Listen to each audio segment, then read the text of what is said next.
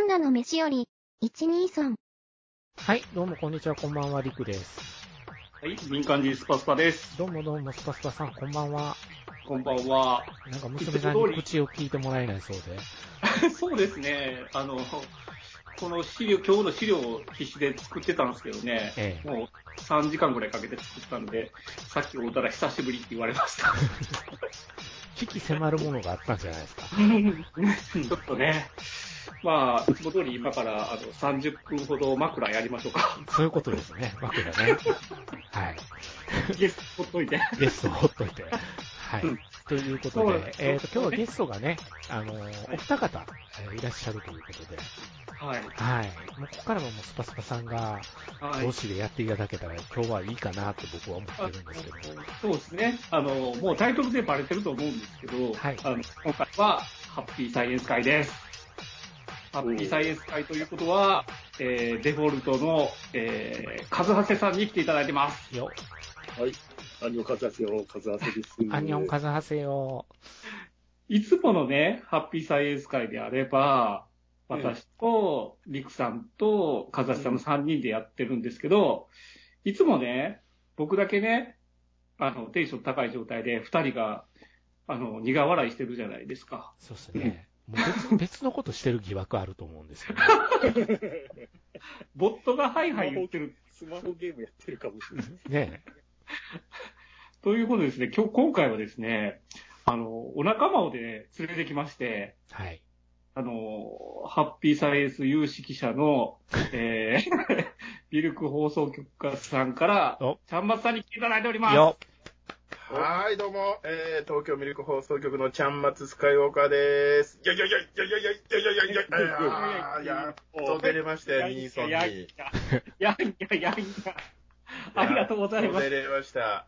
ちょっと、ちょっと待ってください。ちょっと待ってください。な、なんですか、この、あの、ハッピーサイエンス会、いつもかわいそうじゃないですか、スバスコさんが。うんいじめなんですよ、あれあは。の僕はね、必死でこのハッピーサイエンスの映画の良さをね、伝えてるんそうです。です。良さ。ね、伝わらないんですよ。そう伝えてるのに、全然伝わってないから、ちょっと今日は僕は、あの、て、あの、手助けというか、助っ人外国人選手みたいな感じで、あの、いろいろとサポートできればなと思いますんで。っ。ていうこと僕のは、こっちに移籍する可能性もあるっていうことですね。何、何言ってんですか？ちょっと待ってくださいね。FA 移籍はまだ早いですよ。ちょっと待って。今日の僕の目標は、あの、カズハスさんとリクさんを明日の始発でもう映画館に行かせることですからね。ハッピーサイエンスの映画の。いや、難敵ですよ、かなり。かなりハードル高いですよ。どうもすいません、ありがとうございます。もう、どうしましょう。どうもどうも新庄君も呼んだ方がいいですか、これ。別の番組になっていきそうな予感がしますね。いやいや、少なくともね、ハッピーサイエンス会はちゃんまつさんレギュラーになるかもしれないですよ。ああ、ありがとうございます。ありがとうございます。あの、うちの番組の方でもハッピーサイエンス今抑え、あの、わざと話してないので。ああ、それは。これはね、ちょっと強い見方を得たなと思いますよろしく。お願いします。はい、よろしくファンネお願いルみたいなもいたします。んですね、ファンネル。そうそうそう。ファンネルです。ファンネルです、私。はい。パンネルが敏感すぎたってことに敏なる感すぎる。敏感すぎるファンネルです。よろしくお願いいたします。はい。よろしくお願いします。はい。えっ、と、まあ、いつもの流れでですね、あの、まあ、ハッピーサイエンス映画なので、あの、絶対にこの映画は見に行かないっていう人も多いと思いますんで、え え、えー この映画の、あの、あらすじを僕がいつも通り全部言いますんで、そうですね、わかりました。わかりました。でその、すべて、その説明した後に、二人が、えーこちら側に落ちてくれるのかどうか、そうですというね、はい。毎回の勝負というところで。はい。じゃあ僕はじゃあちょっと情報フォローみたいな形でよろしいですかね？そうですね。はい、わかりました。。はい。はいえーえーまあ、今回の映画なんですけども、えー美しき誘惑、誘惑うん。ということで、うんえータイトルがね、あの、激ダサなんですけど、いや、ヒルドラっぽ いつものことくって、ヒルドラ、ヒルドラっぽくってこれは、ヒルドラええフジテレビのヒルドラですよ。いや、いいじゃないですか。ヒルドラプラス、いつもの、あの、ハッピーサイエンスのてとんでも展開があるような感じになってるんですけど、の副題の現代のガキっていうふうについてるんですが、これはまたちょっと、後々説明していけたらと思ってますんで、はい。ガキが何なのかは、と大体物語が分かってくるかなと。そうですね。はい。はい意味あるんすね。ありますね。はい。うん一応。はい。まず、あの、冒頭から始めさせていただくんですが、えっ、と、徳島県ですね、あの、吉野川を望む壮大な風景から始まるんですけども、あの、竜子ちゃんのね、いきなりですけど P が入るかもしれないですけど、竜子ちゃんの故郷、故郷。が徳島なんで、そうですね。徳島、いいとこですからね。はい。そうですね。はい。徳島から始まるんです。で、徳島の山中、その主人公の、えー、男性の方なんですが、もう見た目がね、いつものことながら僕お笑い芸人に例えるんで、あのピースの綾部みたいなんあですよ。似てる。確かに。ピースの綾部去年で、、去年の今頃ですよ、綾部が話題になってたのは。あれ主人公の市原龍馬くんが綾部クリソツってことですよね。ああ、確かに。確かにそうです。そうです。そうです。これから綾部で通しますんで。はい。よろしくおわかりまし願いしますた。はい。で、その綾部がですね、こう、山の中を歩いて、散策してるんですね。で散策してたら、あの、ハッピーサイエンス映画にはよくありがちなんですけど、あの、光がね、キラキラキラーってなって、その中からね、坊主が出てくるんですよ。坊主が出てきて、えー見えたらあかん坊主なんでね。その見えたらあかんものが見える展開にまだなるんですよ。まあ、これイマジナリー坊主と呼んでるんですけど、イマジナリー坊主が見えるんですけど、で、まあ、この本人にはそういう能力があるっていうところで、で、まあ、場面が変わりまして、今度東京に移るんですけど、で、東京のある神社の石階段を、ある女性が上がってるんですね。これ、まあ、ヒロインと言っているのがどうなのかと、まあまあ、もう一人の主人公なんですけども、外見がね、すごい綺麗な方なんですけど、そうですね。確かに。うんはい。綺麗な方なんですけど、どことなくね、ペライんですよ。ああ、確かに。影がね、ある感じです。確かに。あるはい。これを僕はドンファンの嫁と呼んでるんですけど、ドンファンのドンファンの嫁のイメージは合ってますね。ドンファンの嫁感強いじゃないですか。そうですね。ドンファンの嫁から、まあちょっとだけやっぱ暗さ足した感じですかね。まあ、あそあそこまで派手さはないみたいな。あで東野幸治より今田耕司と写真撮ってるような感じ。ああ、そうです、そうです、そうです。あいいです、いいです、いいです。そんな感じですね。で、そのドンファンの嫁がこう階段が上がってるんですけど、で向かい側から、あの、前の僕の彼女は魔法使いで出てきたコカド あったな、おったおった。おったわ、コカド。コカド、コカド言うとったわ、コカド出てきましたね。コカド出てくるんですけど、はい。はで、い。コカドがこう頭にこうサングラス乗せて、はいその、根性回復のヒロシみたいな形はいで出てくるんですけど、で、彼女が一緒に来るんですけど、その彼女も、あの、頭にサングラスかけてるんですよ。そうですね、二人確かにねで。根性ガエルみたいな形で、なぜ被らせたのかよくわかんないんですけど、彼女すごかったですね。TRF のボーカルみたいな格好してましたよね。ああ2021年に TRF の全盛期のボーカルみたいな格好してましたけど、あそこちょっと、あそこちょっと、あそこちょっと結構、ふいや吹き出すと思います、僕は。タイムトラベラーやったのかもしれないですけど、あそうですね。要潤が背後にいませんでした、それ。まあ、そのとにかくこの二人がこう、向かい、向かい側から来るんですよ。すれ違うんですよ。ですれ違いざまに、その、ドンファンの嫁が、あーって、こけるんですよ。で、こけそうになるところを、コカドがこう、ガッて、こそうですね。はい。抱きかかえるんですけど、でそのドンファンの嫁はそれはもう完全に狙ってやったことなんですよ。で、そのドンファンの嫁が、コカドの肩を 2回ポンポンってやったら、なんかその特殊能力があって、その、ポンポンってされた側の人間のステーキを吸い取るらしいんですね。ああ、なんか、ドンファンの嫁ですね。ドンファンの嫁そうそうそうです。ドンファンの嫁です。そうです。なんか、ハンターハンターのその条件が揃ったみたいああ、確かにそう、確かに、確かにそうです。そんな感じなるほな。ども。う、あとは、なんか3人で指合わせて、なんかボムとか言うとみんな爆発するみたいな。あそうそう、まあ、確かにその、その通りですね。ハンターハンターオマージュかもしれないですね。で、そのトンポンポンってすることで、なんか、すごく元気がなくなるんですよ。で、ドンファンの嫁はそのまま、あの、その場を去っていくんですけど、で、その、神社で、こう参拝して、ポンポンって手合わせたら、ニターってするんですよ。ニターって、ニチャーって。笑うんですけど、で、その後、あの、街中でニュース速報が流れて、このコカドが死亡したっていうニュースが流れて、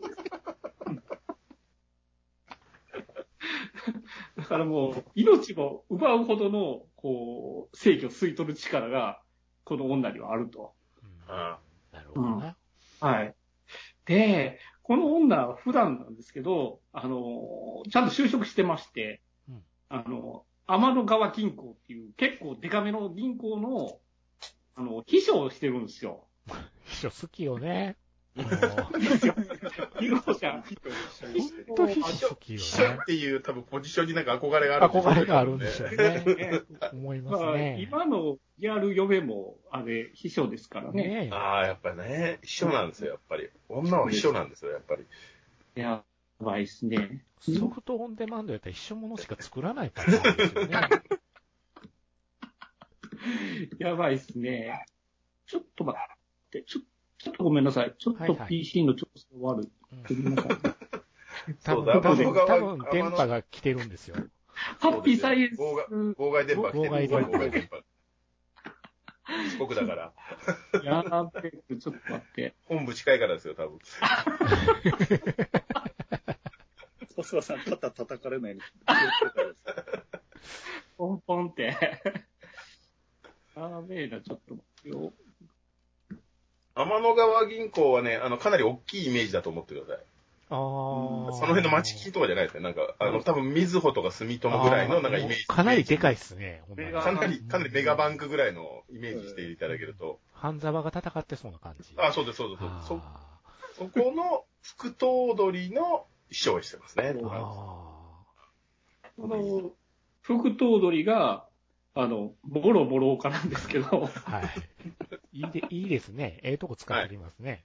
いや、もさんいい芝居してましたね。ねうまかったですうね。まいですから。ね。ええうまかったですね。ちょっと待ってくださいね。はい。調子が悪いです。あらら。大変ですよ、これは。やっちまいましたね。ちょっと待ってはいはい。ね。はい。で、ごめんなさい。続きますね。うん。えー、製菓会社の社長がそこにやってくるんですけど、えー、新製品のお菓子をね、お土産で持ってくるんですよ。うんうん。そうですね。で、ね。で、秘書の、あの、ドンファンの嫁に、これ新製品だからよく、よかったら食べて、とかって言って渡されるんですけど、で、このドンファンの嫁がかなりね、起点が利く子なんうで、ん。結構その、その社長の好きなお茶の銘柄をもうわざわざ準備してたりして、かなりこの社長もこの、このことを気に入ってるんですよ。うん。で、そのもろもろ化を通じてですね、自分の息子を、こう、結婚相手にしようと思って、お見合いを進めてるんですね、裏うん、裏。で、そのドンファンの嫁、その、裏に引っ込むじゃないですか。だから、さっきもらった、あの、お菓子ですよ、もらったお土産のね。で、後輩秘書に、あこれ別の部署に回しといてって。こんなもん食えんからって。10秒前までニッコニコだったのにニッ、コニコだったのにね。こんなん食えるかと。食えるかと。上上司とクライアントがいなくなった瞬間に、そうそうそうそアホかと。う。うん。新製品ちゃうかったんて。なんか、このガジ飽きたからみたいなことを言ってましたけど。そう言ってましたね。うん。で、その後ですね、この銀行の若手のホープの浅野っていうやつがいるんですけど、こいつから、あの、この間のお誘いしたお食事会、どこですかっていうふうに言われるんですけど、あの、予定があるので、リーブですって断られるんですよ。うんリーブ若手ホープのそうですね、浅野くんの食事を断ってました、確かに。断ってましたよね。で、後輩から、あの、先輩正気ですかと。あの人、あの人、超人気の若手のホープですよっていうふうに言われるんですけど、あの、私は、あの、トップ取れる男じゃないと、リームなんで。あんな地球、あんな地域無理やからって。いや確かに言ってました、そういうふうに。うんあの地域が、地域があって。いや、そういうニュそういうニュアンスのことは言ってました。あニュアンスニュアンスのことは言ってました。単語はちょっとずれてるかもしれない。相当スパスパさがずれてるよね。いや、でも言ってる意味合いは一緒ですよ。そうですね。ええ全く一緒ですね。チーギュージビリーバーのおじいちゃんおばあちゃんついてこれついてこれないでしょうね。僕も思いましたね。ついてこれないな。言ってるニュアンスは全部一緒ですねそうです。ねはい。地大丈夫です、域大丈ないかもしれないですけど、まあ、ほぼほぼそんな夫。ほぼもんで、。ほぼ99%一緒です。うんで、あの、普段はね、その銀行で働いてるんですけど、そのダオンさんの嫁が、しかし、夜、夜は夜でね、濃いな。座銀の高級クラブで、クラブ Z っていうところで働いとんですまあまわ。あ、まあまあ大事。今回大事ですよね。これなんかそうそうそうポスター見る限りは、なんかそっちのっぽい話やな、みたいな感じやからあ皆さん、あの、レジュメの3ページ目見てくださいね。見てます、見てます。濃いよな、これ。ちょちょっと待ってくださいね。あの、い今んところ主人公誰なんですか？主人公は、綾部と、この、あの、ドンファンの嫁と二人が主人公。そう、ダブル主人公なんですよ。ダブル主人公なんですよ。で、綾部はもうちょっと先でがっつり出てきますまたもう一回出てきますんで。はい最初、匂わせで、ちょっとね、イマジナリー坊主が見えてあったんですけど、あ、はいほら、あのラッセル・クロウみたいな感じですか？あれはもう煽られてるだ、煽ってるだけの映画です。これは今、はいスパスパさんが煽ってんねんけどな、状況的にね。はい。でですね、このドンファの嫁、夜のこうバイトをしとるわけですけど、その高級クラブが大概でして、あの、まずですね、クラブのママが矢部美穂なんですよ。こ ここでしかもう見ないよな。その時点でちょっと爆笑してしまったんですけど、いや、元気そうでしたよ、矢部さん。そうですあの、しっかりおね。伝えしておきますけど。めっちゃ今知り合いみたいに言いましたね。いや、なんかね、久しぶりなんで皆さん気にしてらっしゃるかと思います、ねと思うんで。好きな人好きでしたからね、そうですねねやっぱ一時期グラビアを制してましたからね、この人は。はい。ありましたね。お元気そうです、お元気そうです。なるほど。久しぶりに行って、はいで。で、このね、常連客がかなりパンチがあって、デビッド伊藤と、あの、今度赤信号の小宮が出てくるんですよ。濃いよね、これ。デビッドさん太ってましたね。え大丈夫かな？ラーメン屋も大丈夫かなっていうふうに思ってましたけど。ね、ラーメン屋の経営がうまくいってないんでしょ行ってないんだろうな、多分コロナで。それで太っちゃったんだろうなっていう。でね、こっちでちょはいっと国会稼ぎしないといけないんだろうなといけないなっていうのは見えましたね。えーでも、この二人が出てくることで、もう完全にあの演技がコントプランなんですよそうですそうね。ですね、確かにね。確かに。コント感が強すぎて、うん大丈夫だみたいになってましたもん。かなりね、ちょっと違和感があったんですけど、はいで、そのドンファの嫁なんですけど、あの、どうもその人の人相が見れるという特殊能力まで持ってまして、かなりのスペックホルダーなんですけど、で、この、この人の人相が見れるっていう特殊能力で、その小宮の部下が二人連れてくるんですけど、あのーこの二人、どっち部長にすればいいって相談するんですね。うんで、いや、私そんな能力ありませんから、でも、まあ、ご参考までに、つって、やり始めるんですけど。うん、A さんは誠実そうですですけど、将来きっと裏切りますって。で B さんはあんな感じですけど、きっと部長で役に立つと思いますよって。で、小宮は喜んでですね、ありがとうっつって2万円握らせるんですけど、いや、そんなって言いながらがっつり握ってるんですよ。いや、いいですよ、そんなチップなんかって言いながら、がっつりもらってましたね。がっつりもらってますからね。うんその辺非常に好感度が高い女だなと。ここでも2万円ゲットですからね。はい。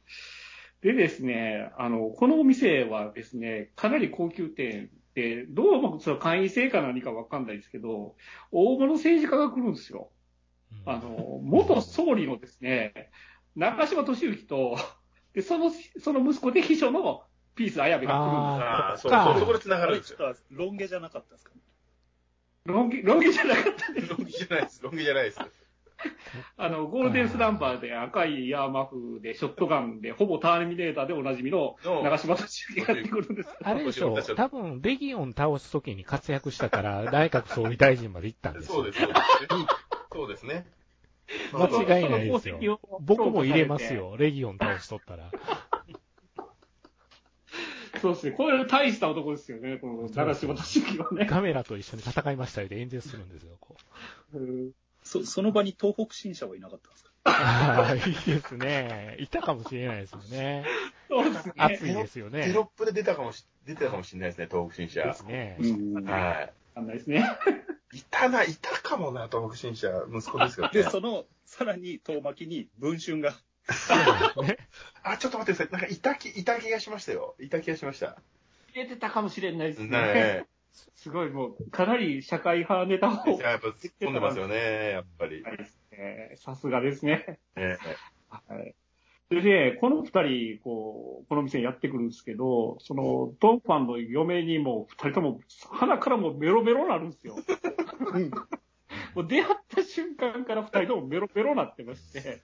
あの、ちょっと、ごめんなさい、あの、すみません、僕、理由はちょっとよくわかんなくて、まあ、決してね、あの、すごい綺麗な方だなっていうふうには思うんですけど、あんなにメロメロに親子ともどもになるってもう恥ずかしいじゃないですか。やばいっすね。なんかもう、あの、太もものとか見まくってた。そうそうそう、親子でね、親子で。ね。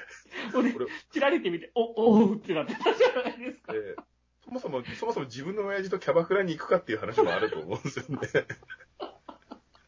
やばいっすよね。これはね、すごい演出だなと思いましたね。これも多分、その、フェロモンに二人ともやられた。んやれた、やれたってことなんですよね、やっぱり。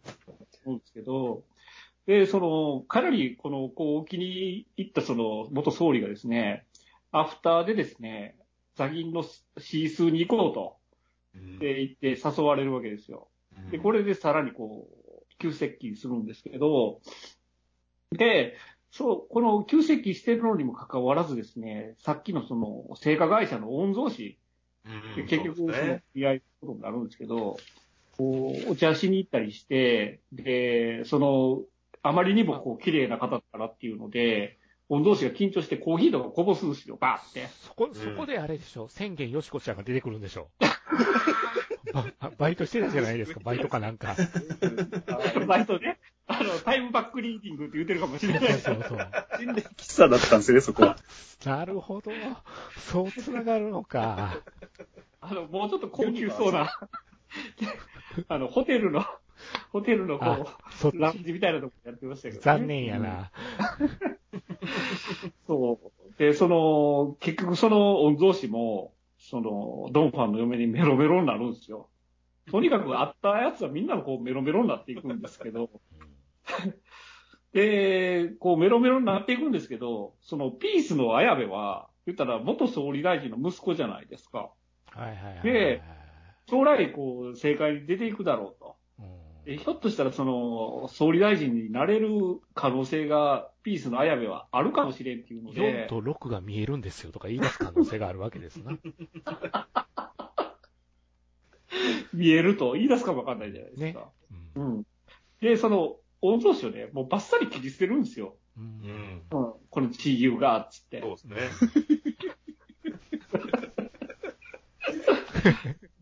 で、そのドンファンのこの嫁の自宅にですね、でっかい荷物が届くんですよ。で、あ、届きました。はい。届いたじゃないですか。はいで、中開けると、あの、ゴルフセットが入ってるんですよ、女性ものの。で、メッセージ書いてあって、あの、約束通り一緒に行こうね、みたいなメッセージが書いてあるんですよ。いや最高にキモいですよ。そう。女性の家にゴルフセットで。送る送る時点でもうキモ、キモさキモいんだよ100万点ですよね、もで、そのまだ、綾部が送るんやったらわかりますよう。。あそうですね。親父の方が送ってるんですよ。これ、もうワンチャンあったらいけんじゃね？ってじゃね？ぐらいの感じで送ってるのが、おえですよね。それがやばいんですよ。で、それを見たドンファンの嫁ですよ。こうギターってまた始まって、悪い顔でニヤリ。悪い顔でニヤリってして、ちょろいわね、つって、ちょろ。って、元総理、いける。いける。これ、超やばいシーンですね、ここ。あの、二人無反応ですけど、あどうしましたここば、もう映画館みんな爆笑シーン爆ですよ。笑、爆笑シーンですよね。ええバッカンバッカン湧いてました、映画館。で、ですよ。その、ゴルフセットもらったじゃないですか。実際にゴルフに行くわけですよ。で、その、実際ラウンドした後のですね、食事中にですね、あの、ゴールデンスランバーがちょっと気を利かしてですね、ちょっと二人でなりなよみたいな感じで、自分は外に出ていくんですよ。そう外の空気を吸いに行くってわけのわからない ことを言ってました。で、完全に後ろに見えてますからそうね。そのそのよく、セリフとして成立してないんだよなと思って。ね後ろでコーヒー注文してるとこもうガッと見えてますから抜けに丸、丸、丸見えなんですよ。悪気なんですよ。えでですね、その、ピースの綾部がですね、将来の夢は何ですかっていうふうにドーファンの嫁に聞くんですけど、えああ、聞いてましたね。いや、いい話ですよ、そこは、やっぱり。えー私はあの将来、こう今までこう培った経験で、作家になりたいんですっていうふうに。まあ、いい、いいですよ、若者。若者はね、将来の夢を語り合うっていうのはすごくいい話でれたんですすけど、で、読書とかもお好きなんですかって言って、うん。え普段何読まれてるんですか、うん。って聞かれると、ドンファンの嫁が、松本清張と山崎豊子って言うんですけど、うんこれ完全は、犯罪企んでそうですよね。そうやね。あと企業ものが多いよね。どっちかというボロが出ちゃってるんですよね、この、ここ。と。ちょっとやばいね、この二つっていうのは。なんかを研究してそうな匂いがしますね。僕狙ってる女の子が松本清張と山崎豊子呼んでるってドン引きしますけどね。やべえ、やべえってやつですよ、これ。やばいっすよ、これ。この子が絹ちゃんやとちょっと引く子おるかもしれうない、わそうですね引く麦ちゃん出てくるかもしれないね。きなちゃん。やばいっすね。ちょっとなかなかで、、絹ちゃんがなるかもしれない、なりますね絹ちゃんこれ読んでたら。ね、面白いんだけどさ、ってちょっと言いますね。そうだ選書センスがもう抜群なんですよね、これ。松本清張のどっちなんでしょうね。あの、昭和史シリーズとかあるんですよ、あの人。ももっと濃いのがあるんですよ。やばいっすね。そっちが好きですって言ったらもっとドン引きしますね。でですよ、あの、綾部の方からですね、あの、交際匂わせを、こう、来るんですよ。匂わせてくるんですよ。うんやわねえかっつって。で、その、ドンバの嫁が綾部に、ああの今何も肩書きないっすよねって鼻で笑われるあ。うわきつ。いや、綾部はいいやつですよ。いいやついいやつ、全部2枚目ですし、何も特に大きな問題はないんですけど、そうですね、やっぱ肩書きがない男とは付き合えないと。いやいやいやもう、肩書きないイコール地位牛ですからね。うん、そう。銀座の女は違うなと。で、その、綾部がですね、実はもう時期で、親父は引退するんだと。もう正解を。なるほど。で、その代わりに、親父の地盤をそのまま引き継いで、僕が出馬するんですと。うん。で、当選した暁には、あの、俺と付き合ってくんない？っつって。うんクリステルにそんなこと言うてたんですかね。言ってる。それは言ってましたよ。ね100%言ってましたよ、それはやっ。ぱそういうことは、多分、お、おろして知ってるんでしょうね。そういうこと言うとったって。そうそうですね。100%言ってましたよ、ねクリステルに言ってたうん。そう、クリステルポンポンでできるかもしれないですからね。ねクリステルだったらおかしくないかなと僕思いそうまね。ですすね。でですね、あの、徳島に舞台が映るんですけど、あの、あ綾部はですね、ハッピーサイエンスビリーバーやったんですよ。で、急ですね。そ もそもそもなんですよ、そもそもがね。そもそもが。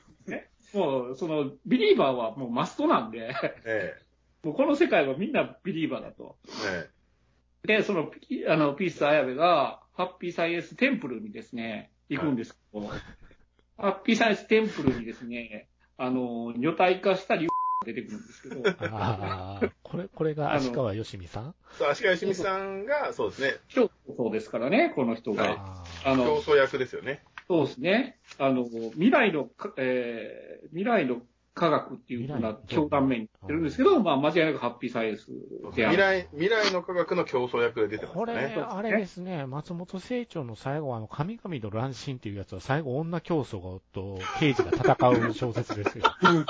完全にそっからですよそね。こからですね。ねなるほど。やっぱり深いな、この映画。松本清張オマージュがうんもう入ってるぶありますよね。た。うんで、そのハッピーサイエンステンプルで、女体化リコちゃんに必勝祈願をしてもらうんですけど、その、せ選挙に勝つあれですよね、ために。そうですね。あの、お祈りをしてもらうんですけど、はい。はい。その時に、その、女リコちゃんから、お前の女家の妖魔じゃねっつって、あの、見えたの、キュービの狐なんですけど、あの、総理大臣には、その妖魔の力でなれるかもしれないけど、言う死ぬよって言われるんですよ。キュービの狐ですよ。で、なったんですよ。牛尾と虎以来の再会ですよ、キュービの狐には。それだけ、その単語だけでもう。会いたくな、見たくなるじゃないですか、もやばいっすよう。ね。やばい、あいつが敵だってことになるだけでもう大変ですよ、ももうキッズのハートまでがっちりキャう。がっッチちりですよね、もう。ね。で、でウルトラキッズ見てるんですか？いや、リクさん、スパスパさんの心がっつりですよね、もう。キュービの狐っていうだけで。僕らもうカズハシさんも。みんな半笑いですけど。おかしいな。ここは反応がいいとこなはずなんだキけど。ュービの狐かーと言ってましたけど、一人で 映画館で。来た来た来たっつって。でですね、その、綾部は、あの、ドンファンの嫁のことが好きじゃないですか。そうやね。信じたくないよねだ。から、その、キュービの狐って言われても、信じたくないわけですよ。いやいやいやいやいや、つって。いそんやいややいやはずがないと。そうですね、はい。うん。まあ、とりあえず一旦、ちょっと置いときまーすって、棚上げするんですよ。一回棚上げしとくんですね、ここで。棚上げしてましたね。そうですね。で、その綾部がですね、その必勝祈願から帰る最中にですね、あ久しぶりって一人女の子が来るんですけど、それが幼馴染のよしこなんですよ。お待たせしました。ここでね、お待たせし、たよ待たせしすぎたかもしれません。これ。ね登場が遅いんですよなかなか出てこなかったからどうしたかと思って。そうなんですよ。よしこ遅いの出てくるのが。よしこね、ここで登場ですよ。そのよしこがですね、どうもその綾部と昔ちょっと、あの、パツイチぐらいあったんじゃねっていうような関係で、下品ちょっとの言い方がね。。下下品の言い方が。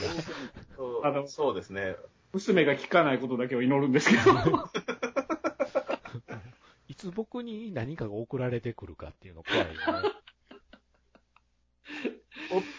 パツイチはありましたね。パツイチは多分ねうんパツイチありそうなパ関ツイチはあっ。たけど、正式には付き合ってないって感じの幼馴染です。そうそうそう。はい。はい。その、キその、ャラ的、キャ立ち位置的にね。そうですね。で、よしこが、このよしこも、その綾部の必勝祈願にここに来てたわけですよ。はい。もうその時点でもう、好き好きオーラは出とるわけですけど、うんでもまあ、綾部からしたら、もうね、女家の候補がいるんで、もうよしこは見れてないわけですけど。うん。で、その、今度ね、その選挙に出るから、うんもう、よしこの職場にですね、今から行ってもいいっつって、いきなり押しかけるんですよ。で、なんかみかん箱みたいな上に立って、私は変えないんですって。ああそうですね。職、職場とか、まあ工場ですかね。工場の前、前に。。製紙会社の工場、みたいなはいみたいなところで、職人たち集めて。ちゃんとドブ板選挙にはなっていくんですね。そうですね。はい。けど、その内容的にはいまいちペラペラなんですけどね。うん中身は何がしたいか全然見えてこない。スカスカの、スカスカのコメントでしたけどね、全部ね。コメントでしたね。はい。で、結局それで、こう、選挙活動を始めるんですけど、えっ、と、政党名が新日本党っていうふうに、あの、なってましたよね。確かね。なってましたね。なってました。はい。幸福実現党じゃないんだとう思って。ん。これすごくこう、まあ、やっぱりいろいろとあるんだなっていうのは。はそうい。ですね。あの、総理狙えるっていうと、リアリティがなくなるんでね。いやや、そ、それはわからないじゃない。わ かそれはわからない。でやっぱ、やっぱりフィクションだってことをやっぱり言いたいんでしょうね、やっぱり。ね。僕はもう、あの、幸福実験等はちょっとはい NG ということで、はい。でですね、あの、結局、これが通るんですよ。うん。まあまあ、地盤引き継いでるからね。うん、そうですね。揺るぎないと。う。というんことで当選するんですよ。よ。通った時の3人の写真の悪の強さは、すごいですね。これレジュメ、レジュメからですこね。はいの。レジュメの、これね、はいあの、ゴールデンスランバーの嫁がね、杉本彩。ねえ、杉本彩がここで来るかって感じしますね。すごいですよね。杉本お母さん役杉本彩、すごいですよね。どっちかというと愛人やね。彩。そうそう、愛人役なんですね。だかんそうですね。矢部里本とか本当はこの人なんですよね、本当に。ですよね、ポジション的にはね。ええポジション的に。多分、配役ミスったんでしょうね、これは。もしかもしかしたら矢部美穂の師匠かもしれないですよね。そう、あ、そうか、そういうことか。そうか。うんそこも繋がってんだ。だから好きなんでしょう、長島敏之は、そういう。そういう感じの人は好きなんですね、やっぱりね。ねこういうとこに出てくるんですよ、きっと。そうで、結局その通るわけですよ。で、その、ね、通ったら付き合ってくれって言ってたじゃないですか。ああ、はいはいはいはいはいはい。当選次第すぐにドンファンの嫁のとこに行くんですよ。うんクラブ Z にダッシュで行くんですよ。あそのダッシュで行ったらデビット伊藤と接客中なんですよ、で、その、デビット伊藤と話してるじゃないですか。うんはい向こうから綾部がこう歩いてくるわけですよ。で、お互いこうすれ違いざまに、お互い似たーってするんですよ。気色の悪い。で、その時にあれですよね、その、議員バッジみたいのをね、見せ、そうそう見せびさらが。ああ、なるほど。こいつクズだなと思いましたもん、やっぱあの時。あ議員になった瞬間にキャバクラ行って、そのお姉ちゃんにバッジを見せびらかすって最低ですよ、人として。クズですね。民意をそういう風に利用するようなクズね、そうそう、そういうこと。そういうのは良くないです。えー、その、結局ですね、これによってこう交際することになるんですよ。綾部とドンさんの嫁が。うんで、あの、ちょっと匂わせてた、その、あの、製薬会社の御曹司ですよ。製薬会社のうん。御曹司が、あの、もう完全に切られたことで、あの、ストーカーになるんですよ。うん。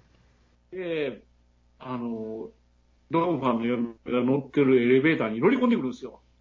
で、な、なんで連絡くれないですか？みたいな感じで来て、で、もう、辛抱たまらんっつって抱きついてくるんですよ。で、その抱きつかれた瞬間に、ドンファンの嫁が肩ポンポンってするんです。それで、もう完全にそれ叩かれたことでパターンですわ。倒れて、で、このクズがって言ってるんですけど、で、エレベーターチーンって開いた瞬間に、キャーですよ。ああ、なるほどこのおじ。さん変なんですなるほど。そうかそうか。被害者面を決め込むのか。なるほどね。そううんだ罪はっていう展開になるんですけど、で、結局そのポンポンポンって叩かれたことで、えー、温度死死亡です。これでもう、フェードアウトですね。で、その、今度その、クラブ Z、その、工場の時にですね、お店行ったら、あの、前に出てきてた、その、銀銀行の若手のホープが朝、あの、これ、ドンファンの嫁じゃね？っつって。で、お前、さらされたくなかったら、俺のナオンになれっつって、襲われるんですよ。大変やな、いろいむちゃくちゃろ。、むちゃくちゃ、むちゃくちゃな展開でしたね、これね。なぜか来るめって。急に来ましたからね。来るじゃないですか。で、その揉み合いになってる最中、実は俺もお前のお仲間だっつって、あの、影がね、そいつの影がね、猫になるんですよ。あそんな演出ありましたすみません、気がつきませんでした。ボケット見てたんで気がつきませんでした。であの何も返信してない。けど、にゃーって手を丸くしながら、にゃーって言うんですよ。そうそう、なんか、携帯模写で頑張ってるなんていうしか見てなかったですね。多分そこは CG 使う予算なかったんでしょうね。なかったね、やっぱり。なかったね。でギャーっつって、で、襲いかかってる瞬間、案の定、ポンポンってまた叩かれて、うんで、こいつもまたパターンですわ。ですね。そこに、綾部がやってきて、なんだチビはっつって、結局、強強制的にこう、ドンファンを連れて外に出るわけですけど。で、結局、このポンポンってされたことで、浅野も死亡です、そこで。うん。今回あれですね、金田一少年の事件簿クラスでどんどん死にますね。もうそろそろ、もうそろそろ警察動いてもいいかも。ねうんそうですねこいつを中心に偉い死んでるでっていうの気づ気づかないとおかしいですよ。ねですよね。かなりちょっともう巻き込んでるじゃないですか。でですね、まあ結局その、綾部がですね、なかなかこのドンファンの嫁と結婚しようとしないと。あということで、結婚を確実なものにするために、その、綾部に車でこう家まで送ってもらうんですけど、で、車、あ、ここで止めてくださいっつって止めらさすんですけど、そこに止めてもらったところに、前に車が一台止まってるんですよ。で、確実にそその前の車からカメラで狙ってるんですね。カメラ持ったやつがいて、で、わざとですね、綾部とチューするんです、車中するんですよ。それで、その写真をこう撮らせて、スキャンダルにしようと。うん結局カメラマンをドンファンの嫁が雇って、それをスキャンダルすることで結婚を早めさせようとう。んそうですね。うん。その、普通のね、あの、女性と車中をするんだったら、こう、スキャンダルになるけど、結婚相手が、と車中してたんですよって言ったら、スキャンダルにならないからっていうことで、ゴールデンスランバーが即結婚させるんですね。そうですね。うん。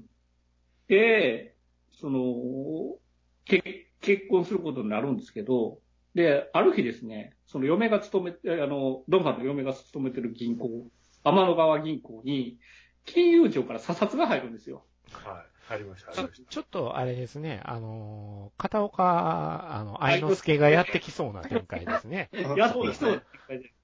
た。多分やっぱ、あれだと思うんですよね。あのー、去年の夏のドラマ見たと思うんですよ、脚本家の方が入っ。てますね、これは。はうんうん確実に。多分、あの、もろもろかのもろもろかを多分握られてると思うんですよ。あのうんギュってね。うんそで？そういうことがあって。で、もうその、よっぽどね、詰められて大変だったのか、そのドンファンの嫁がもうヘロヘロになるんですよ。おあの、もうパワー使い、あヘロになって、で、これはちょっとチャージしないといけないっていうことで、その辺の男捕まえて、あの、とりあえずポンポンってやって、10秒チャージするんですね。ー雑や。雑やな。だんだん雑になってきたな。すげえ、すげえ、すげえ雑に一般人一人殺してましたね、あれ。あの、ポンポンの乱用が始まるんですけまど、あで、これで死亡ですわ。で、それをね、綾部が目撃してたんですよ。うんえらいこっちゃ。うん、そうですね。都合よくですよね。そう、すごいよく。この、この後の話が進みやすいように目撃してる。っていうことでね。で、もうそれで、こう、もう、ドンファンの嫁が確実にやばいやつやっていうのが確定するじゃないですか。うん綾部の中で。うんで、その、女流宝ちゃんからう、んその、結婚する前に、その女家のを、このハッピーサイエンステンプルに連れてこいっていうふうに言われるんですね、綾部は。で、そのドンファンを連れて、その徳島に行くんですけど、で、その選挙事務所に、あの、杉本彩がいるんですけど、で、そこでそのドンファンの嫁と、よしこが鉢合わせします。あ、ここで電撃一戦が。そうですね。こう、それがね、その、表立ってはバトらないんですけど、こう、水面下で、お互いを作り始めるんですよ。そう、本人がいないところでお互い綾部に文句を言うっていう。そう。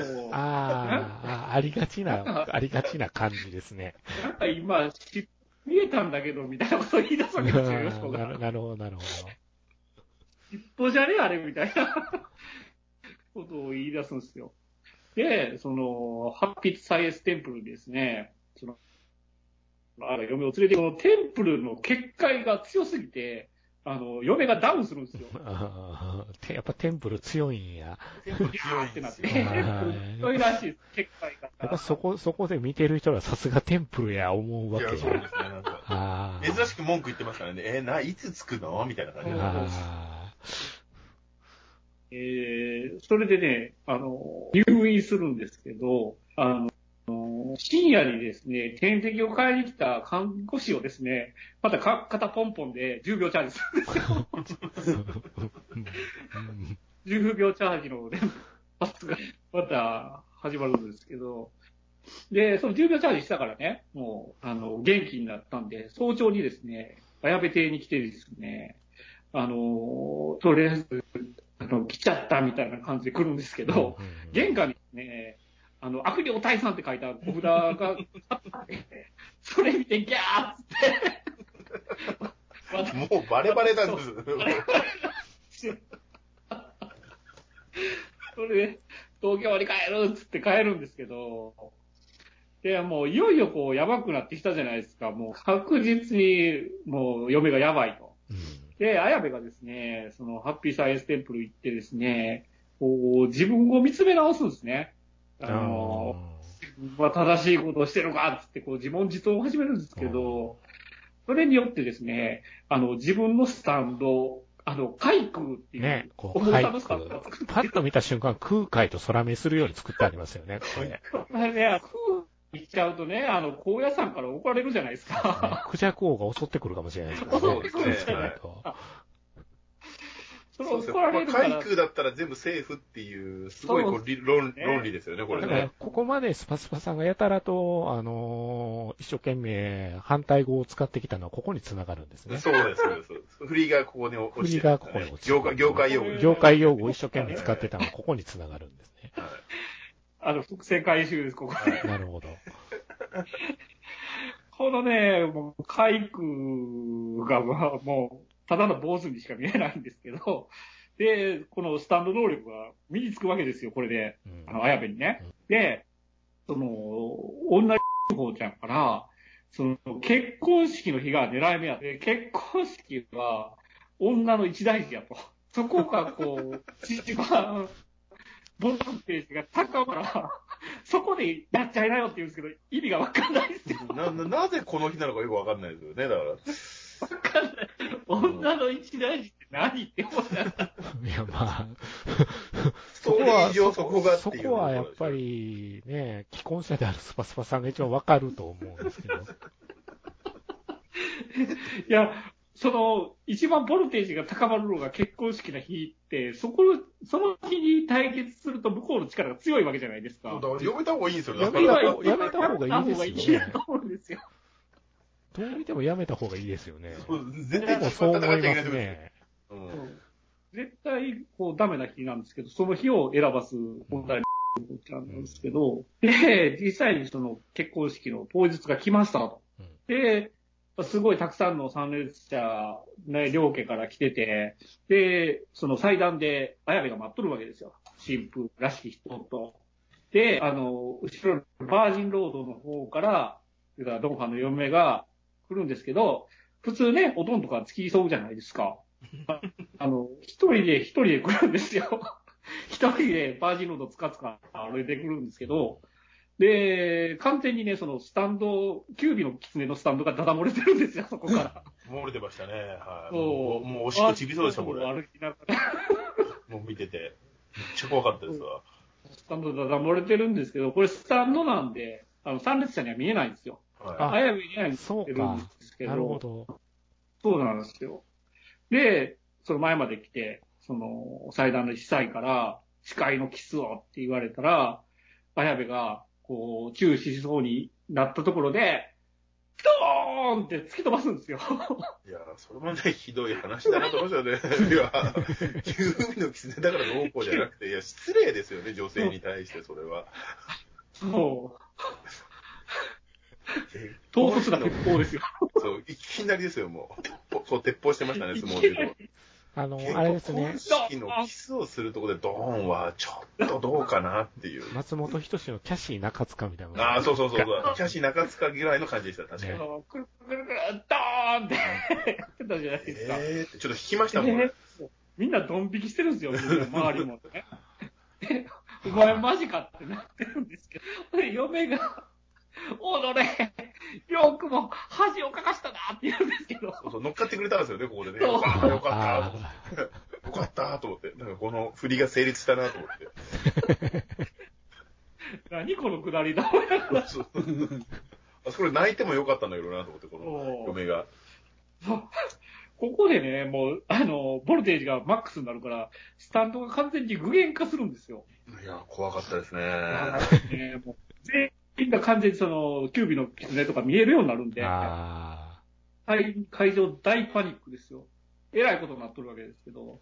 で、綾部は綾部で、その、海空のスタンドを発動させるんですよ。で、自身が海空に変身すると。そう、すごかったですね。これこの画像の場面なんですけど、え うん、若干安いんですけどね、CC も。えいや、えーっと、なんかね、これ、なんて、戦隊もので言うなら、まあ、最後ウルトラマンが出てくる仮面ライダーに変身みたいな感じじゃないですか。そんな感じですよね。ええうんそこの決めシーンなんですけど、坊さんに変身っていうね、この締まらない感じ。で、あの、天使のモーニングコールも僕ちゃんと聞いてるんで、あの、ポッドキャストの、あどうやらちゃんと沿ってるらしいんですよ、これ。ズラじゃなくて。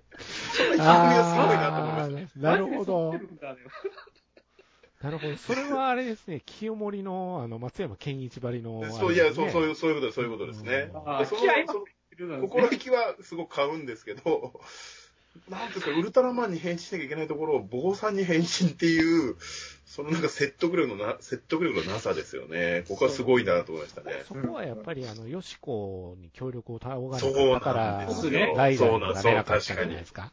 確かにそうです。って熱いじゃないですか。よしことタッグだったからね。そうなんですよ。よしここで出てこない出てこないとね。出てこないんです。こない。ここの、どうで、どうでしたか？ここの CG、茶畜なかったですか？一応クライマックスなんです。ククライマックスなんですけど、なんかファイナルファンタジーの2みたいな感じですよ。そう、セブンとか8じゃなくて、2、2ぐらいの CG でしたよね。なんか2ってファミコンじゃないですか。だで、これ20年前に見たぞと思ってる。いやー、ここはもうハッピーサイズクオリティなんじゃクオリテ。ィですよねなんでしょ。うね。もうもうその辺は多分予算が切れたんでしょうね。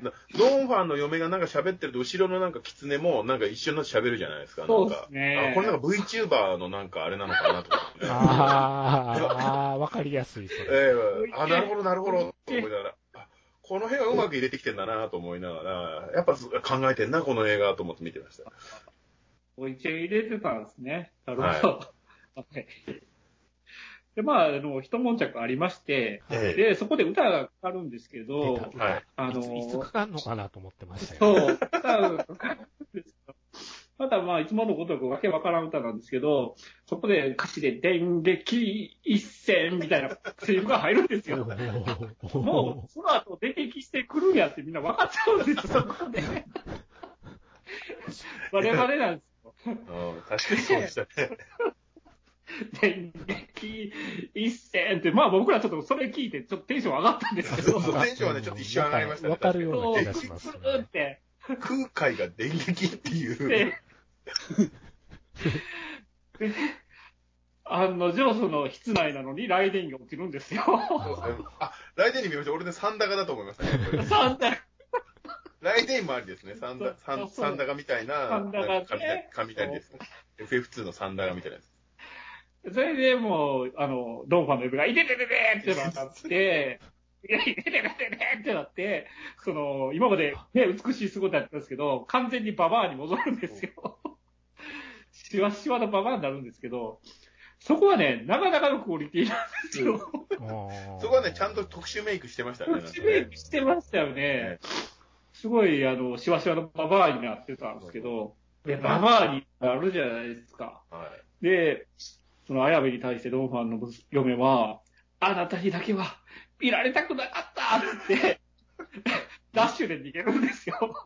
これは実際の年齢に戻ったってことなんですかね、なんかね。じゃないですかね。うんだから今までポンポンで、若い、こう、正気を吸い取って若さを保ってた。ポンポンでごまかしてたけど、実際はもう結構いいババアだったよっていうことですね。いででででってババアに戻ったと。うんその、逃げた先が、なんか断崖絶壁なんですよ。これはであのも大事ですよ。断崖絶壁は。まあ松本清張を読んでたら、ああ、そうか、やっぱそう、ああ、そういうことか。ゼロの焦点ですよ、これあ。は。そこだ。ここにやっぱ繋がりますね。つながるんだ。俺は、俺さ、俺ちょっと全然読み込み甘かったです。アクソリッチぐらいの断崖絶壁。ああ、そっちだったんだ。すいません。あーちょっとすいません。あの、もう勉強、勉強足りてなかった。そうだ。松本清張で引っ張ってくれたら言えなかったんだ。そうそうすいません。ここのその断崖絶壁で、そのまあ、2時間サスペンスの展開になってくるんですけそう。ど、ですねそうなんですよ。で、そのドンファンの嫁が、の、この説得がね、ここから始まるんですよ。ほ綾部がね、その嫁の元に その山々ももともと、もともとの綾部の姿で戻ってるんですけど、そのババアになったドンファンの嫁を抱えてですね、一緒に修行しようって言い出すんですよ。う なるほどな。何、何言ってんだよっていう感じですよ。もう全然わかんない。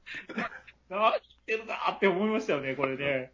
これいつ終わるんだろうと思ってた。この、このシーン見てる時に。この、この茶番はいつ終わるんだろう。早く終わってくんねえから、この映画と思って見ましたよ。それを聞くのもしかしてと思って。この後と思って。それを聞いて、泣き崩れる嫁ですよ。はでもババアなんですけどね。い。はで、綾部がですね、その嫁を、の手を取ってですね、自分の肩に、ポンってやるんですよ。うんでポンポンって2回やればうん、自分の正規を向こうにやることで嫁は助かると。でもうんその2回目、今度は嫁がその手を振り払うわけですよ。い。うん。で、半分若返る嫁と、うん。半分綾部と。うん。で、断崖絶壁で抱き合う二人。あ抱き崩れる二人。あ。ここで、襲撃ということで、物語が終わるんですけど、何が言いたかったのって。いや、僕はもう、僕はもう目から汗が止まりませんでしたね、もう。新新エヴァンゲリオンと同じぐらい泣いて、泣いてしまいました。終わったと。終わった後。これはね、まあ、あのーまあ、ロンファンの嫁が、妖怪だったわけですけど、うん。まあ、その妖怪で、その、その、副題の、その、現代の画碑っていう、ああ、現代のがいい、い言葉ですね。はい。その、画碑っていうのは、その、中国の、その、新、新、新、新朝時代の妖怪の名前なんですね。そうそうでそう、そうそう、間違ってます。唐の時代です。あ、唐の時代ですか、すいはい。ません。はい。あの、私ちゃんと調べてますから。中国の唐の時代のお話唐の時代のはい。妖怪なんですよね。うんで、その人間の皮をかぶった、で、その皮をかぶって、皮その皮は美しい女性の姿だと。うん。でもその人間をどんどん食らっていく妖怪のうん。名前がガヒなんですけど、その現在のガヒいうところで、まあそれをね、ハッピーサイエンスの力で、こう、改心させたってことが言いたかったのかなっていうところなんですけど、うん。実はですね、あの、いろいろこの映画について僕いろいろ調べてまして、なるほど、はい。ヤフー知恵袋なんですけど、はい。ヤフー知恵袋のですね、ある質問がありまして、え？そうなんですか？はい。これに、これにちょっと僕は着目したんですけど、ええこの質問をちょっと言いますね。はい。えーえー幸福の科学信者です。えー、お5月おーおーおーほほの14日から、美しき誘惑、現代の画碑の、うん。えー、教団映画が上映されます。うん。はい。これはいいのですが、うんどうしても口にはできない矛盾を感じるところがあって、同じように思われた方、信者さんはいますでしょうかというふうな質問があって、矛盾いや、全然わかんないです、ね。で、えーその質問内容はですね、大川総裁先生自身がうん。再婚された際には、うん。側近の秘書や、職員の若い20代独身の女性の中でも、特に容姿端麗、職歴、学うん歴、家庭ともに優れた方の中から、一部、非職、はてな、えーもされた上で、えー食、食ね。食費や食。職員や信者の、信者から見ても、一番ルックスの良い方を、うんいいじゃないですか、いいじゃないですか。えー総裁生はやっぱり男なんだ。なんだかんだ言っても、えー夜の性生活には若くて美しい女性がいいんだなと、それも 悪いとは申しません。えー金持ちや権力者は皆そうするでしょうから、えーうん私もそうしえーうんそこで10代、50代のバツイチ小持ち、容姿は人並みみたいな女性を選んだら、えー心、え、えー選んだら心で、えー選んだ。信仰心で選んだ。魂で選んだということで、さすが総裁先生と、そちらの方が、えー感動しただらだろうなとは思います。それでいて、今回の画碑が、えーいかがなものかと。えー容姿やこの世的な条件ではなく、えー心の美しさが大事だと。あえー言ってはね言っはいてならないではありますが、すいません、一言だけ言わせてく,、えーうんください。どの口が言うとんねん。えー失礼しまし少しすっきりしました。えー総裁先生は悪くありません。男なだけですという。なるほどありまして、ね今、今ちょっとリンク飛ばしておきましょうかね。ここですね。これはね、ちょっとまだし、まだ、あれです、何か疑ってるんじゃないですか。って言ってることは何も間違ってないですよ。大川総裁がどうこうっていうのは別に別の話ですから。そうで私すね生。、そうです、そうです。そうですね。それは大私事だと生活と作品上は全く別のお話で別のおすから。話だと、そこはちょっと切り離さないと、マーティン・スコセッシは生きていけないでしょう。そうです、そうです、その通りり。ですよ、だから。でですね、この質問に対するベストアンサーがあ、ですねベスト、さんあったんだ。はい。あるなるとほど、すいませんえーその回答者の方のアンサーが、えー間違いないことは、えー、シオンさん、これは多分、あの、今の奥さんなんですけど、えー、シオンさんが、不細工だったら、嫁さん候補にはならなかったという残酷な事実っていう回答が、4人がナイスしてますね。ないです。だから今の奥さん、シシオンさんがいい女だっていうことをみんなでしっかり知ってもらいたいですね。この、このおはがき、この投稿によってね。で質問者からのお礼のコメントはですね。ですね。やっぱり、ビリーバーの方も思ってらっしゃるんだと思って。いやいやいやいやいや、そういや、すごく、どうなんですかね？僕、僕はもう本当に、あのー本当にまだ全然素人なんで、あの、一回しか見に行けてないんですよ。あこの映画はいはい、この映画。はい。はい。で、この映画を見に行く経緯に関しても、あの、僕の後輩が、あの、沖縄出身なんですけれども、はい。沖縄出身、沖縄の、あの、実家のおばあちゃんが、あの、熱心なビリーバーの方らしくて、で、熱心なビリーバーの方らしくて、その後輩は今名古屋にいるんですね。はいはいはで、その名古屋、えっと、沖縄から名古屋に、えー、ムビチケカードが10枚送られてきて。なるほで、ど。後輩が、いつ。もそういうの捨ててるらしいんですよ。でも、ただ、ま、あの、うん茶間さん、お今度好きそうだなと思って最近送ってくれるんですけども、あの、名古屋からムビチケカードが10枚送られてきまして。その僕10ムビそのムビチケカードで、あの、10枚で、のうちの1枚使って、あの、見に行って、まあ、見に行ってきたんです、今回、美しくて。まあ、本当すみません。あの、これで、あのー、ね、スパルタさんとかお金払ってると思いますんで、本当すごい失礼なお話だと思うんですけど、はい申し訳ないです。僕、あの、ただで見てます。あの、その10枚のブビチケの画像が、なぜか僕の方に送られてきます。え、10枚と思って。何が起こってるのって思ったんですけど、そういうことだったんですね。はい。で、でも沖縄の、やっぱその、まあ、おばあ様の気持ちはしっかり組んでおかないといけないなというふうに僕もしっかり思ってますし、はいあの、頭からね、やっぱり、あの、否定してしまうっていうのも、さすがにそれはね、失礼な話じゃないですか、やっぱり。はい。人は見た目ではないっていうことはみんなよく分かってる。やっぱこれは、ビリーバーの方々で、旦那さんがキャバクラ通いしてある家庭には刺さるでしょうね。あどどういうでしょうね。旦那、キャバクラ通いしてる旦那さんは、嫁さんに、むむ、むむむってなんでなちょっとなりますよそうですね。ね。あとは、あの、小泉家がどう思うか。そうですね。そうですね。それはありましたね。それはありましたね。いや、いいです今回、あの、まだもしかして、ここまで、スパルタさんいろいろ話してくれてるのに、え、リクさん、風さん、まだ見に行こうと思ってないんですか？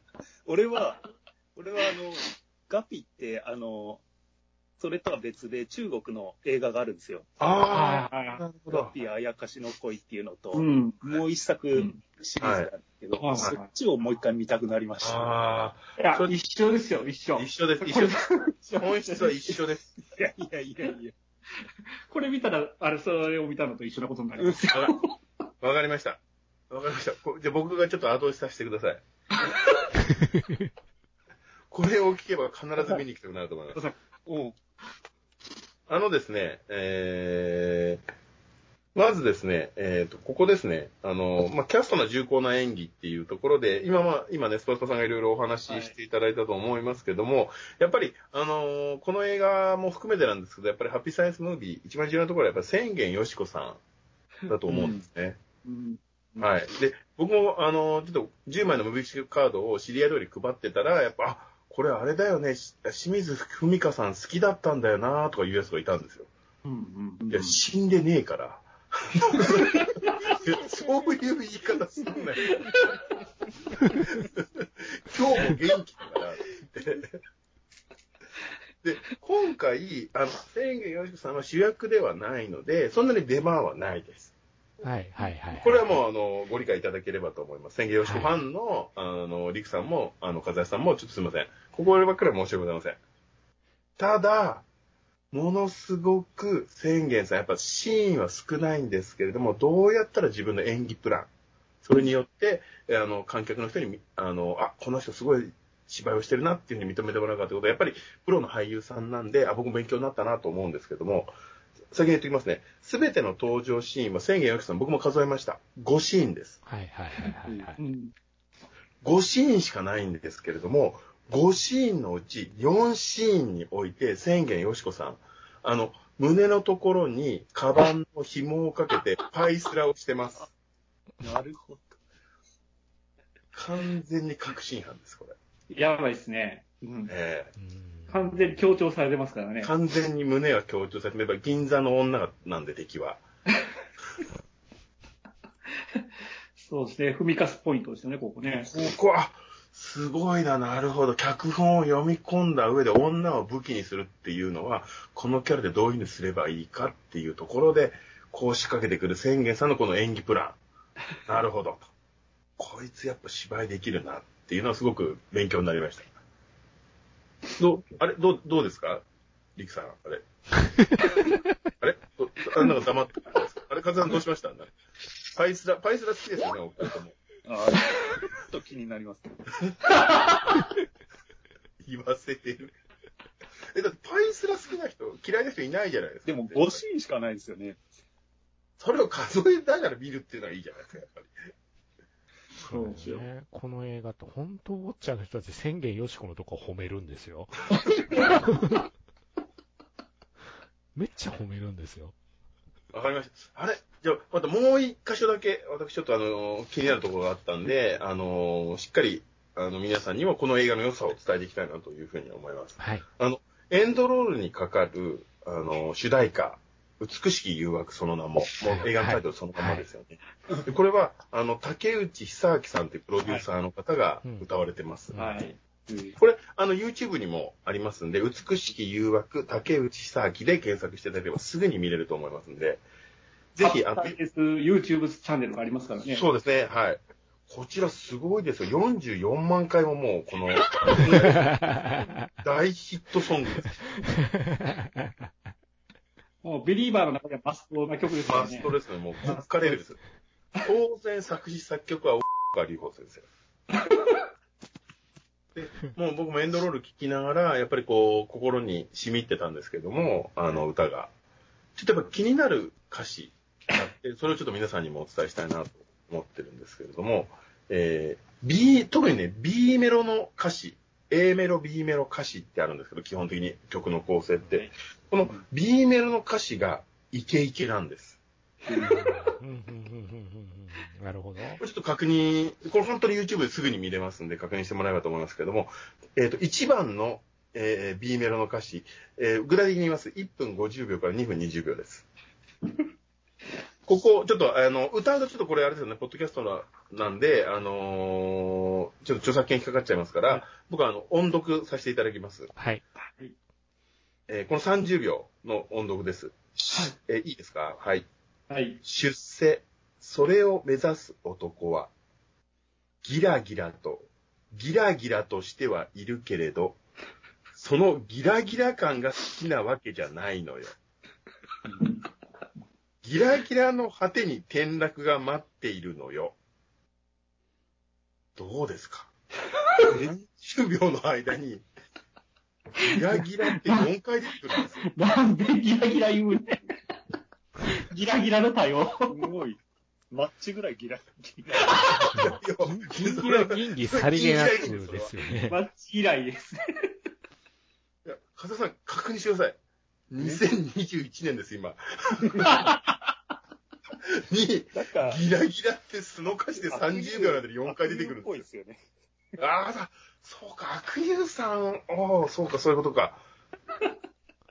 これやっぱ、ほんで、落ちていくっていうとこは崖と引っ掛けてるんですかね。しつこく。全部要素が昭和だ。そうですね。でえーっと、やっぱりこれ男性のギラギラ感っていうところをすごく大川隆法で象徴してると思うので、えーこれでは対比のやっぱり、あのー作詞の構造ですよね。やっぱり2番もあるんです、ここ。男性じゃなくて女性というところで、2番の4分7秒からなんですけど、これも YouTube の方で確認してもらえばすぐわかると思いますけれども、えこちらもちょっとあの、朗読させていただきます。女は清楚な美人がいいとか、女は色気ムンムンの方が好かれるとか、ムンムンの方が好かれる。ムンムンって言葉今使えますか？ですかこれいいですね。こ母音ぐらい古いですよ。のそうですねね。。母音と対をなす言葉で、これを正式な歌詞として、2021年にやっぱ放り込んでくる作詞家の大川先生のやっぱセンス。さすがですね非。常に卓越したものがある。僕もそのごめんなさい、あの映画館でエンドロールでこれを聞いたときに、ごめんなさい、ちょっと声を出して、プッって言ってしまいました。こうこの歌詞を見てるとですね、今ちょっと見て、ちらっと見てるんですけどあも、本当ですか？ありがとうございます。はい、あの、冒頭な、最初の方の愛欲は決してスネークじゃないのっていうのなかなかいい ですね。それはあれですね、ラーブ、ラーブ、ラーブの後ですね、そこあとね。ですね、こう愛欲は決してスネークじゃない。スネークスネーク英語で書いてあるん英語ですねはい英語ですね、これわざわざ。よくさん見てらっしゃいますね。44万回再生の、あの、大人気番組ですね。なるほど。スネーク。あえてのスネーク、英語なんですね。一回再生でどれくらいの功読がもらえるんですかね。それなんかそう細かいことは言わないでください。そう。く、くどくと書いてクラウドファンディング。クラファン今日、今回も多かったな、クラファン。多かったな、長かったな、1分以上あったな、そこエンドロール。やばいですね。あ企業名とか出るんですか？いや、まあまあまあ、普通に出ます。何々スポーツ店とか出ますよ、電気屋とか。うんわだからなんかすごい大きい会社じゃなくて、もう個人店ですね。えー、ね、毎回一番上に出て、出てくる、前にも話しましたけど、英国店物産なんですけど、はい。はいはいあの、ね、神の子、ひろしさん、YouTube のね、あの、この間配信見てたんですけど、うん、あの、一番の太客なんですって。このハッピーサイエンスの中、太い客ですね、はい。当客で、年間10億から寄付をされてるらしいんですけど、な。すっげえな。で、その、リュウホちゃんがね、その、コロナ退散っつって、その、言ったら祈祷をすればコロナになりませんよっつっなるほて、するわけですけど、はい。えー、これで国天物産で、えー、30人ぐらいコロナが出たらしい。うん。うん。うん。うん。うん。まあ、まあ、とにかくあの、そもそもその穴場物産の税金で引かれる分をそのまま放放り込んでるんですよね、多分ね。ね、そう、あー税金対策でしょうな。税金対策ですいいや、いい、いい、いい、いい企業努力だと思います。はいこれでうん。僕は本当この映画見て一番俺心が洗われたのは、実はね、あの、映画が始まる前、あのー新宿シネマートうん。で、あの、入り口のところで、あの、開場するのを待ってたんです。うん その。時に、その時に横にいた、あの、まあ、おばさまお二人組が、はいははい。まあ、まあ、それビリーバーの方が、はいろいろ話をしてて、僕はあの、聞いてないふりをしながら、あの、モンハンをやってたんですけど も、しっかりあの、耳は、あの、聞いてたんですなるほど。はい。リサーチ、リサーチと。リサーチをしてたんですけども、すごくいいことを言ってて、あのーこのおばちゃん二人の会話として、私たちはこの映画を見るのは3回目だと。でコロナで大変だけど、この映画を見て前向きになれれば、コロナにもかからないと思うって言うんです。おーすあごい。いいこと言うなと思って。プラ映画よシりいいこと言うてますね。プラシーうん。いや、プラいや、いいこと言ってますよ。前向きになれる気持ちをこの映画からいただけてるから、私たちは大丈夫だと思う。うんなるほど。これはね、映画の本質をついてますよ。だったら、だったらき、だったら鬼滅の刃見た方がもっと前向きになると思う。それはいいけど一回全部置いといてですよ。それ一回置いといて、そういうふうに思ってるお客様がいるんであれば、この映画は名作なんです。何を選ぶかはもう個人の自由ですからね。そうです。そうです。うんそれは勧誘しようとしてたんじゃないですか？いやいやいやもう してるお兄さんがいるわって。あれ、軽く開演されてんのかな、俺。あ、そうかっ。て。じゃあそっち見た方がいいかなって。端末さんがノンケアっていうのバレてたんじゃないですか。ねこの風景でモンハンやってるとやっぱ素人だってバレますよね、やっぱり。最初にあでもそういうちょっと待ってくださいあの取り込みをしておかないとまずいんじゃないの？これは、このおそうですね兄さんに対して。わかりましたあの、ごめんなさい、僕はあの、ちょっと、あやふやな態度を示してたんですけれども、えーしっかりは反映してます。この映画100点中5点です。はっきりと言います。100点中5点です。あの、もう無ぎ無備チケカードで無料だったんですけども、金払ったらふざけんなです。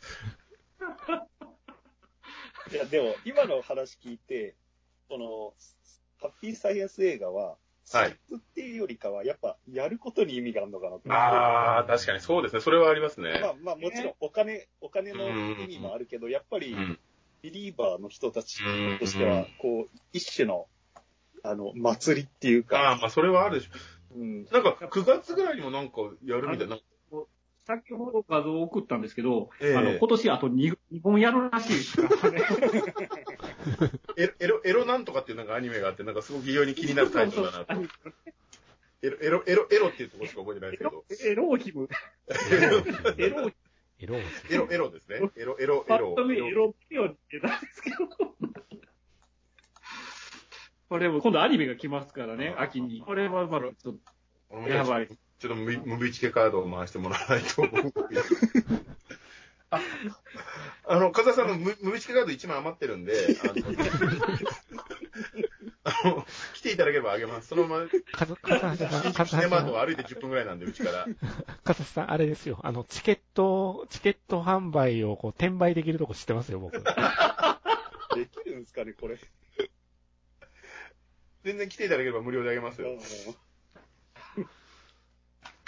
うんいやー、いい映画でしたね。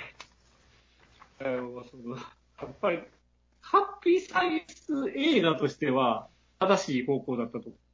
あ、じゃあうん、その、うんお二人のその、ランキング的にどうなんですか？過去の。今まで見た中でですか、はいはいはい。あー。え僕の中でね、エクストラが結構不動なんですよね。そうですね、エクストラよりはつまんないですね。うん不動なんうん。やっぱり、その、うん、そうですね。うん。だから、電撃戦で笑えたのはエクストラありきなんでね。そうですね、それはありますそうですね。そこ、そこはもうフリーですもんね。うんフリーですからね、こうは。もこれ主人公の、まあ、に二回そうですね。主人公の綾部が最初から、こう、なんだか、悪魔退治師じゃないので、うんうんそれがね、長くてたるいんですよ。そうですね。だから、話が大事かな。たりなるほど。うんう。んう。ん。話がね、とっちらかってるっていうのもありますよそうですね。ね。で、で最終的に、じゃあ、はい、返信しましたって言って空海なんで。いやいやいやいや。空海じゃないいやいやいやカイ君、あ、ごめんなさい、ごめんなさい。危ない危ない危ない危ない危ない危ない危ない危ないすみません間違えてましたちょっとそこがねうーんっていう感じでしたねまあでもいい映画ですよそこだけははっきりさせていただきますはいサイエンス中ではね、まだ、あの、ハッピーサイエンスムービーの中でも、見に行っていいやつと、じゃダメなやつがあるんですよ。うん。うん。これまだ大丈夫だよ。自伝系は言っちゃダメなやつなんですよ。これまだ自伝系はねきついっすね。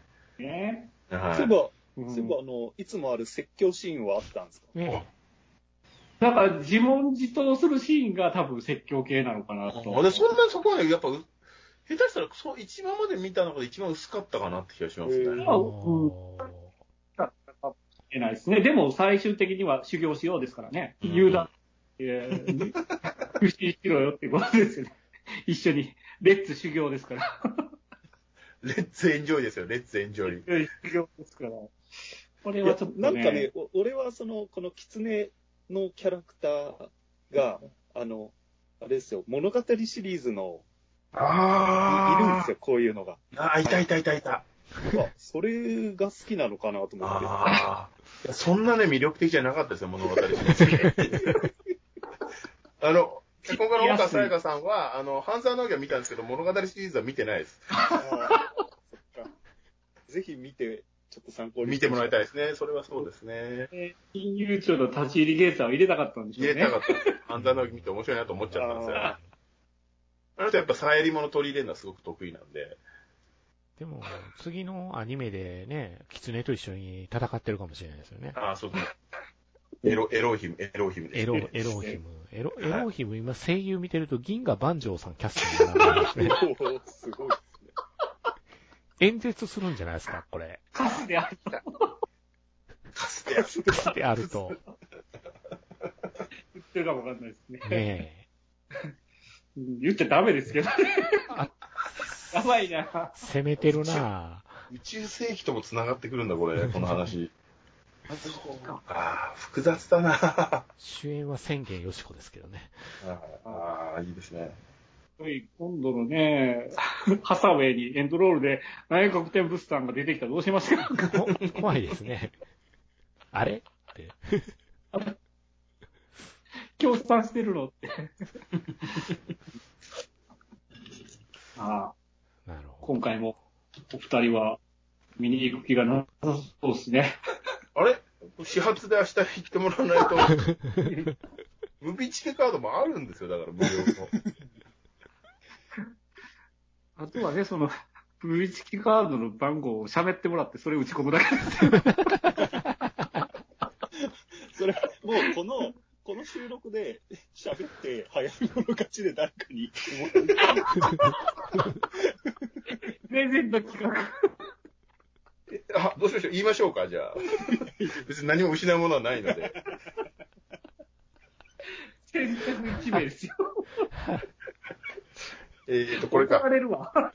まずいですね。これはね、さすがにまずいですね。そうだ、バーコード削ってましたもん、だって、なんか、あの、お兄さんが。こうあのなあのそういう、そういうことをやらなないといけないですよね、多分ね、アマ。ゾンプライムの、あれに、あの、プライムの僕会員なんで、あの、え今回のブログを上げた時に、商品広告並べてる横に、あの、チラッとその QR コードみたいなの貼っといて、読み取った人、読み取れた人勝ちみたいな。あ、じゃあこれじゃあ後で、その QR コードを後でリキさんに送ります。リアル、このリアルプレゼント。リアルプレゼント。さあ、そうしましょう。それだったらいいですね。写真を載っけてるだけですよっていう体裁で。ただそれだけですから。じゃあ行って、これ、これで行った人は感想を送ってもらう。そうです。それは、それは義務として送ってちゃんと今削ってます、私。スパスパさんの、うちの公式かスパスパさんの方に DM を送ってくれたら紹介するよ。わかりました。エスパーさんに送ります、この QR コード。あの、ハッシュタグ123で必ず回想ツイート。そうですね。すごい。だって映画がタダで見れるなんて、そんなそんな太っ腹なポッドキャストないですよ。ないですねかつて俺も聞いたことないです。聞いたことないですよね。向こうからお礼をもらわないといけないぐらいですよね。本当ですよだからそうです。不況ですよ、不況。今日ですから。じゃあこれさ早速送ります、この QR コード、スパスパさんに。よかったですね。わかりました。いやーい供養されてよかったですね、ねちゃんと。そうですね。えそうですね。消化できましたよね、これ。ました。すみません、9枚ばらまいちゃったんで申し訳ないです、本当に。ねちょっと。じゃあ次回は、じゃあエロイヒムの時は多分また10枚送られてくると思うんで、その時は9枚また。9名様、9名様見れると。ええばらまかないようにして、9名様見れるようにしますんで。まあ、ね。まあ、ハッピー次アニメやるとなると、100日間生きたワニと、ちょっあと対決です。ルかもしれないっすね。ほんまや。こう濃い、濃いアニメ対決みたいな。な、なりますね。どっちが客入るんやっていう話ですね。うん、うん。エロイヒムでしょうね。間違いないですね。瞬発力はものすごくあるもんね。かだって、週末観客動員ランキング数5月15、16第1位ですよ。ね1位すごいでですよ。次の週も2位ですからね、5月22、23日週末。強いよね。あの、ね画面上では座席埋まってるはずなのに、劇場内からガラスからね。どういうことですかね。心霊現象ですよ。僕が見えてないだけなんですか？見えてないだけなんです。だから、あの、転売ヤー、転売ヤーの仕業かとか思うところですよね。ええ。転売屋ではないんですよ。これ、あれだ、新宿シネマートは、あれなんです今、あの、プロレスラーの笠井淳さんっていう方のドキュメンタリーで、共演っていう共演はいはい。映画、いや非常にそれはいい映画だったんですけど、僕は、あの、こちらの美しき曰く現代の画碑を一番前の真ん中の席で見させていただいたんですけども、次の日に共演も全く同じ席で見させていただきました。時間帯が違う。非常にこう思うところがいろいろありましたね。なんか、なぜ同じ映画館でこれだけ違うんだと。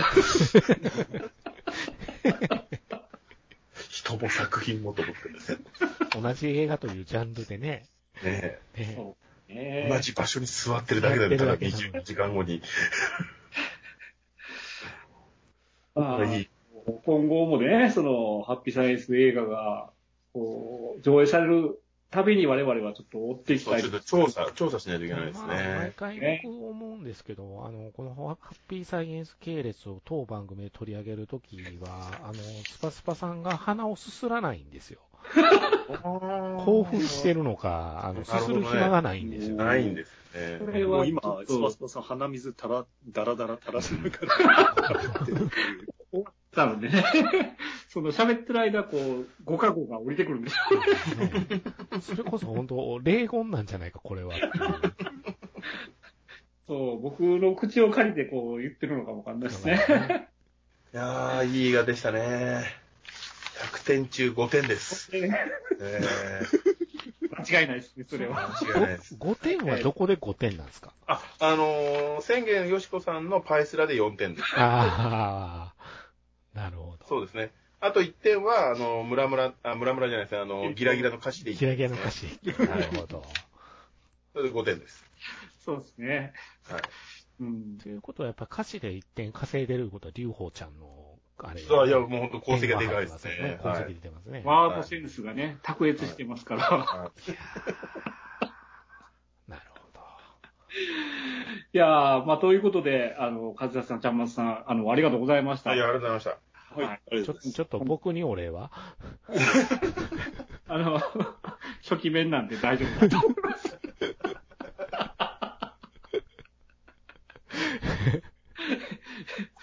あの、はい。お付き合いいただきありがとうございました。はいありがとうございました。はい、ありがとうございました。はい、今後ともまたコラボお願いします。はい。はい、ありがとうございました。はい、ありがとうございました。ありがとうございます。